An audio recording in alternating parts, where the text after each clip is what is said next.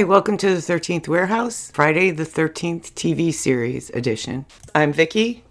And I'm Kym. Hi, everyone. Kym and I originally recorded two episodes, Brain Drain and The Electrocutioner, but it got too long, so we're cutting them into two separate episodes. We'll see you next week for The Electrocutioner. And here are the episode credits for Friday the 13th, the series, Season 1, Episode 17, Brain Drain. Series created by Frank Mancuso Jr. and Larry B. Williams. Written by Josh Miller. Directed by Lyndon Chubbuck. Original air date April 25th, 1988. So we're back for Season 1, Episode 17, Brain Drain. It looks as if the Electrocutioner and Brain Drain were flip flopped when they actually aired. Oh, okay.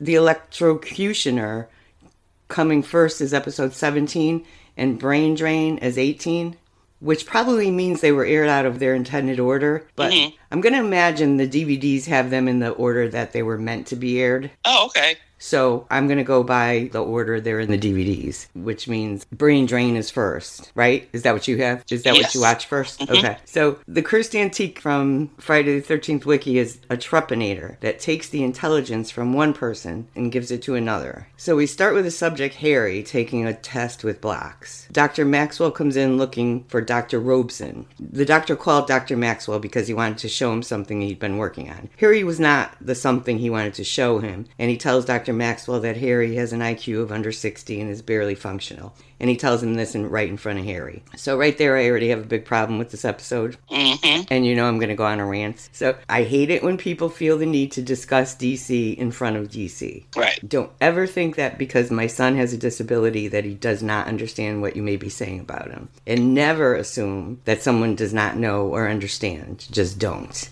We always assume competence. Yeah. So I was already angry in the first, like, less than two minutes of this episode. I'm with you. I was heated. yeah. Ugh, yeah. So anyway, this Robeson, actor Francois Klanfer, he was in two warehouse episodes playing elderly French man.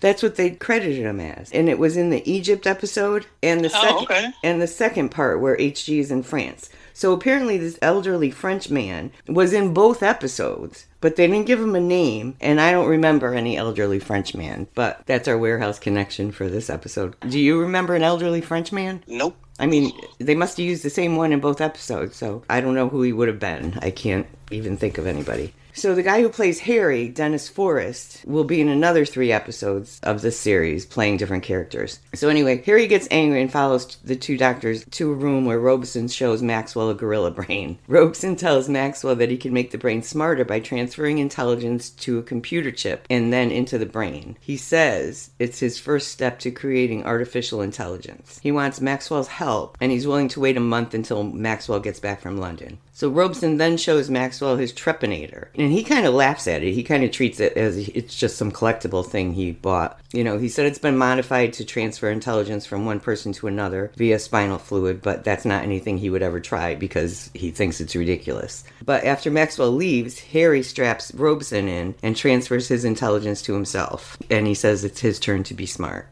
Over at the store, mail comes from Tanzania about the trepanator, and Ryan thinks they'll be heading out to Africa, but then he's disappointed when he reads the letter, and uh, the letter tells them that the purchaser, Dr. Robeson, had moved back to his home base, which is the museum right there in town. Do you remember a trepanator from the manifest? A tref- oh, that medical device from 19th century. It was bought by some doctor, wasn't it? Dr. Vincent Robeson. For once, we'll get a trip out of this place, someplace exotic, Africa. Can't wait to start packing. Oh, What's the matter? They lost the trefinator? no, no, worse. Dr. Robeson's moved back to his home base, the Museum of Science and Natural History, corner of Luxor and 6th. Ten blocks from here, tops. When they investigate further, they discover that Robeson walked into traffic a month earlier and died. While they're at the museum, Jack recognizes somebody in the lobby. Her name is Violet, and she's working at the museum. Now, this actress, I always remember mostly because of her name, Carrie Snodgress. Mm-hmm. But she was pretty famous when we were kids, mostly for a movie called Diary of a Mad Housewife. It came out in 1970. I never saw it. We were we were only about 10 when it came out, But um, I do remember it was a big deal, and everybody going like my parents even went to see it, and they never went anywhere. You know, it doesn't sound familiar. It sounds familiar, but I'm just trying to remember if I watched it. You know, Yeah. I know I didn't watch it back then, but I'm just trying to think in the last two years have I watched it? I've been watching a lot of old movies. Yeah, I don't think I've ever seen it, but I do mm-hmm. remember the title, and I do remember she was a big deal, and that's why I always remember her name. But anyway, they make plans to get together that night, and it turns out they were engaged 20, 20 years ago. So Ryan found out that Robeson's assistant has taken over for Robeson. His name is Dr. Pangborn, but I'm going to call him Harry because it's going to confuse me. Harry was just about to show some other doctor the trepanator when Jack, Mickey, and Ryan come in, and Harry throws him out. And then he takes the other doctor to see it and straps him in and steals his intelligence as well. But as Jack, Ryan, and Mickey are on their way out, they see the doctor staggering down the stairs and falls, and they call an ambulance. Later on, Jack is ready for his date, and we get a little backstory for Jack during this date. I guess Violet went to Kenya, and Jack went on to travel around the world, and they broke their engagement. She mailed her engagement ring back to him, or something, and he still has it apparently. Hmm And then Jack did eventually get married, but they separated because of all his traveling. So he says they separated, but does he mean they separated as it, as they got a divorce, or are they still separated? I think they're divorced because why? You know, I think he's divorced. Yeah, that's what I thought too. But it's just the way he words things. Sometimes I don't I don't know if I'm supposed to take him literally or or you know because we never heard about her before either. Violet can't tell Jack what she's working on at the museum. It's top secret. Ryan and Mickey find out that the doctor died of irreversible brain injury and a penetrating wound to the brain. Ryan, who's stolen Dr. Robeson's autopsy, um, said he died the same way. So here he's continuing to work at getting the gorilla brain to talk, which meant to me that he was going to need another victim to transfer their mind into the gorilla brain, right? Or no? No, no. I don't know what happened, but no, I don't think it was. No, Mm-mm. I can't remember. But no, he's he's doing something to it to where it's getting there. But no, I'm not sure what you're saying no to. No, that he wasn't getting the victims for the brain to talk. No, he got the victim for him. For some, Oh yeah, I'm sorry.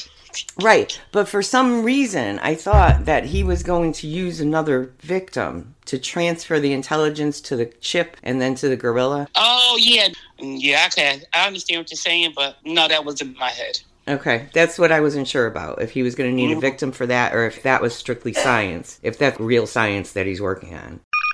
Priority 1 message from Starfleet coming in on secured channel. Space, the final frontier, or is it?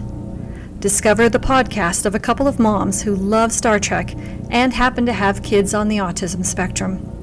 Join Vickie and Elizabeth as we explore strange new worlds, talking about the new Star Trek Discovery series, autism, and whatever else comes to mind.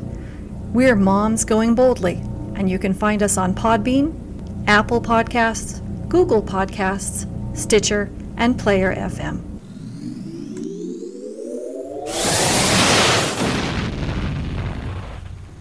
Hey, Doug Gramley here from Yeah, That Can't Be Good.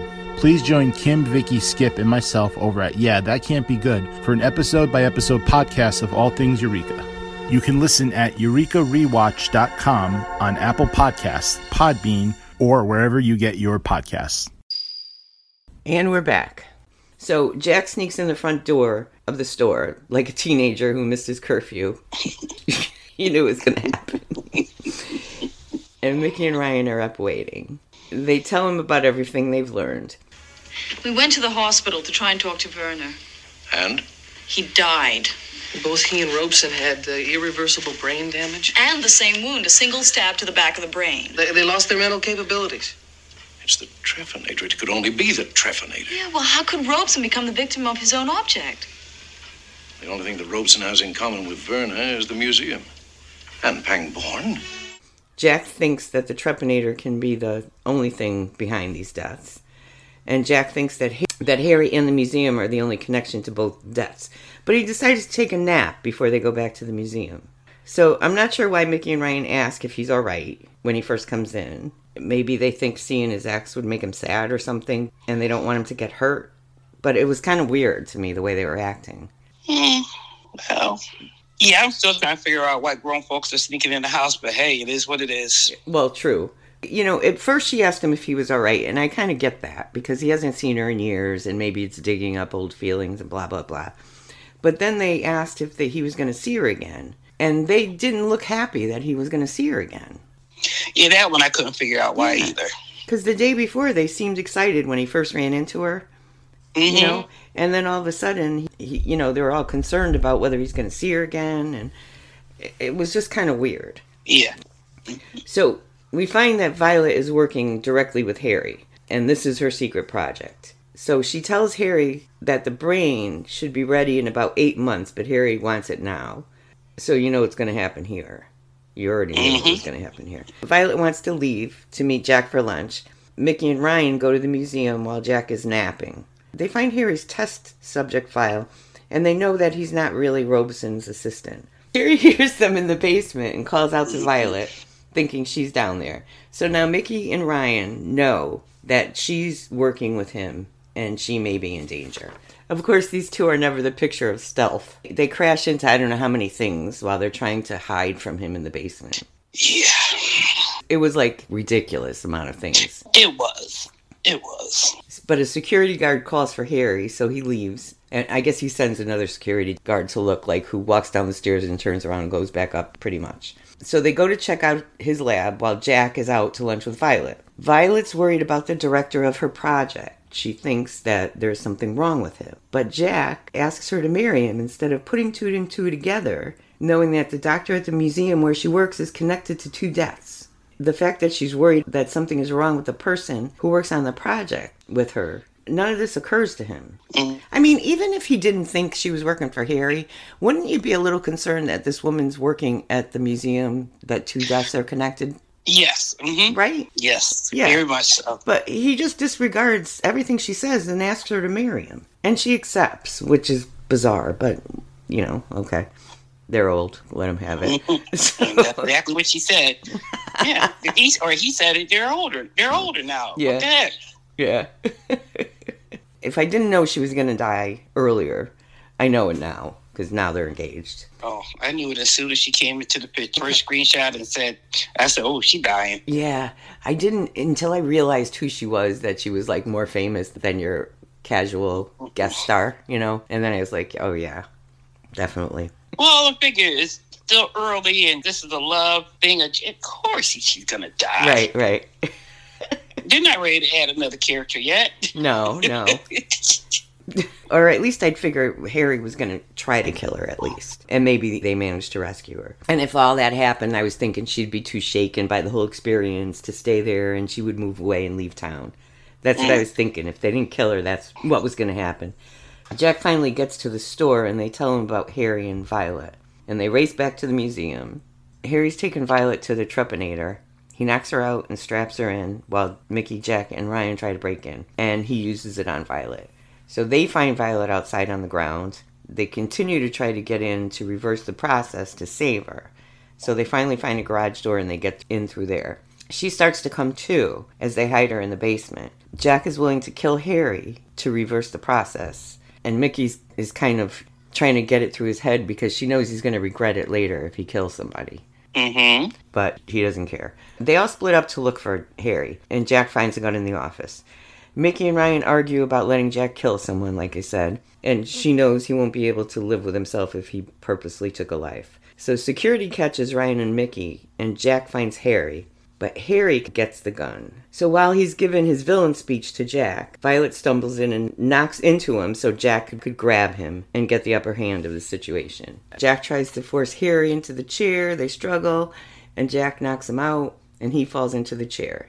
So Violet, who's on the floor next to the chair, pulls the lever, and with no one in the other chair, that thing, what do they call it? The metal thing? Let's call it a probe. Yeah, the probe that would have gone into the other person's head because the chair is empty. It just kind of swings out and breaks the window and breaks the, the aquarium glass in the gorilla brain. and so the, the gorilla mind is transferred into Harry. But this means that Violet will never recover. So the last two episodes we covered, Vanity's Mirror and Tattoo, correct me if I'm wrong, were two of the few episodes that the people involved did not already have the antique. When we came across them, they came across it during the episode. Yeah, they came across it. Yeah. So we normally don't get to see much of the person's personality or nature before they're affected by the antique. I mean, there was a few exceptions, like the guy with the wood chipper.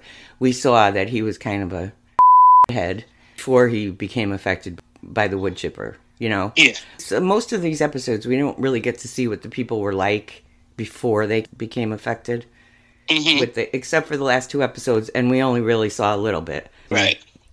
So, like I said, the ones we've seen so far seem to already be on the brink of evil, and the antique just added to that. So, last week we got to see a little bit of their nature before acquiring the antique. In both of these episodes, I said that I didn't feel that they portrayed either person as a sympathetic character, so I didn't really feel sorry for either one. Um, and I know you don't agree, but even Helen, the bullied girl, she seemed like an awful person before finding the mirror. Yeah. And maybe, as you said, she was awful because she was bullied. Not that I'm condoning anybody picking on her, but she wasn't sympathetic. And I think the whole thing would have been better if she was more sympathetic to begin with. We would feel worse for her. Yeah. You know, because by the end, you didn't feel bad for her at all. Yeah, no. But in this episode, which is another episode where the person acquired the antique during the episode and didn't already have it, they managed to make Harry a sympathetic character because they used him as a test subject.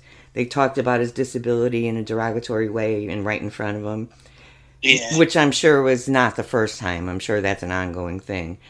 So one could see why he'd be angry and want revenge. And I don't even know if he started out with revenge. I think he just wanted to be smart. Yeah. You know?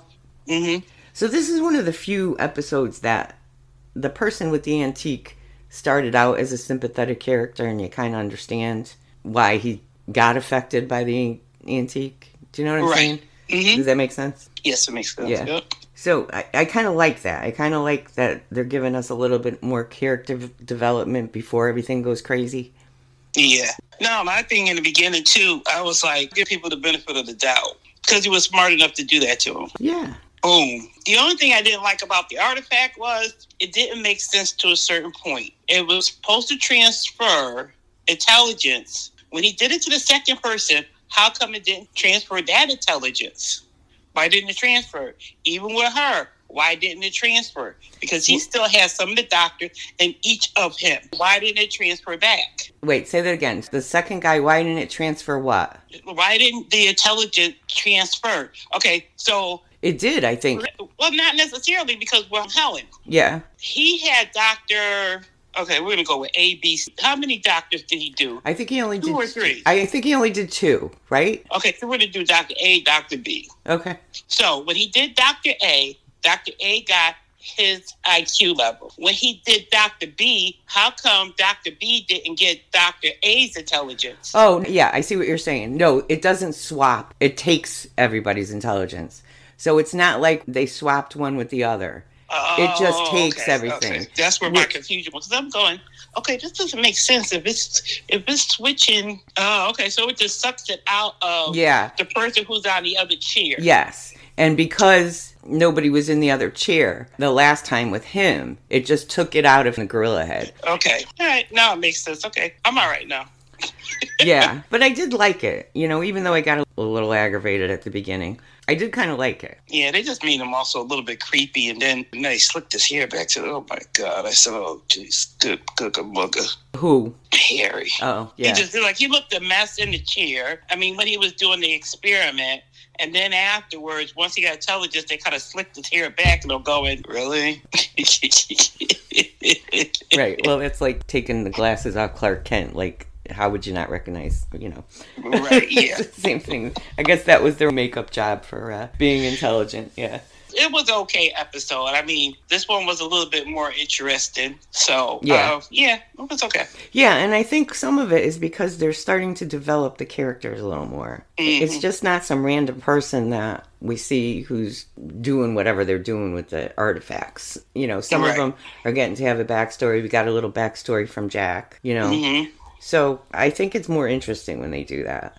Yeah. And like I said with the girl, you know, in Tattoo, the sister had nothing to do. She wasn't interesting. And even though, yes, it's awful that he would kill his sister, But if she had something to do during the episode, we, the audience, I think would have felt worse. About, You know what I mean? Right. Yes. Yeah. Yes. And Mhm. so it feels like they're starting to give some people, you know, a little bit of a story. So it's just not a, an episode of people just killing people continuously. And you don't feel bad for anybody. I thought I could save her and keep her with me this time. We were apart most of our lives. Now she's just gone somewhere else without me. Again. Well, Vi, now you know if there's anything after. Wait a while, darling. Maybe we can be together again. After all.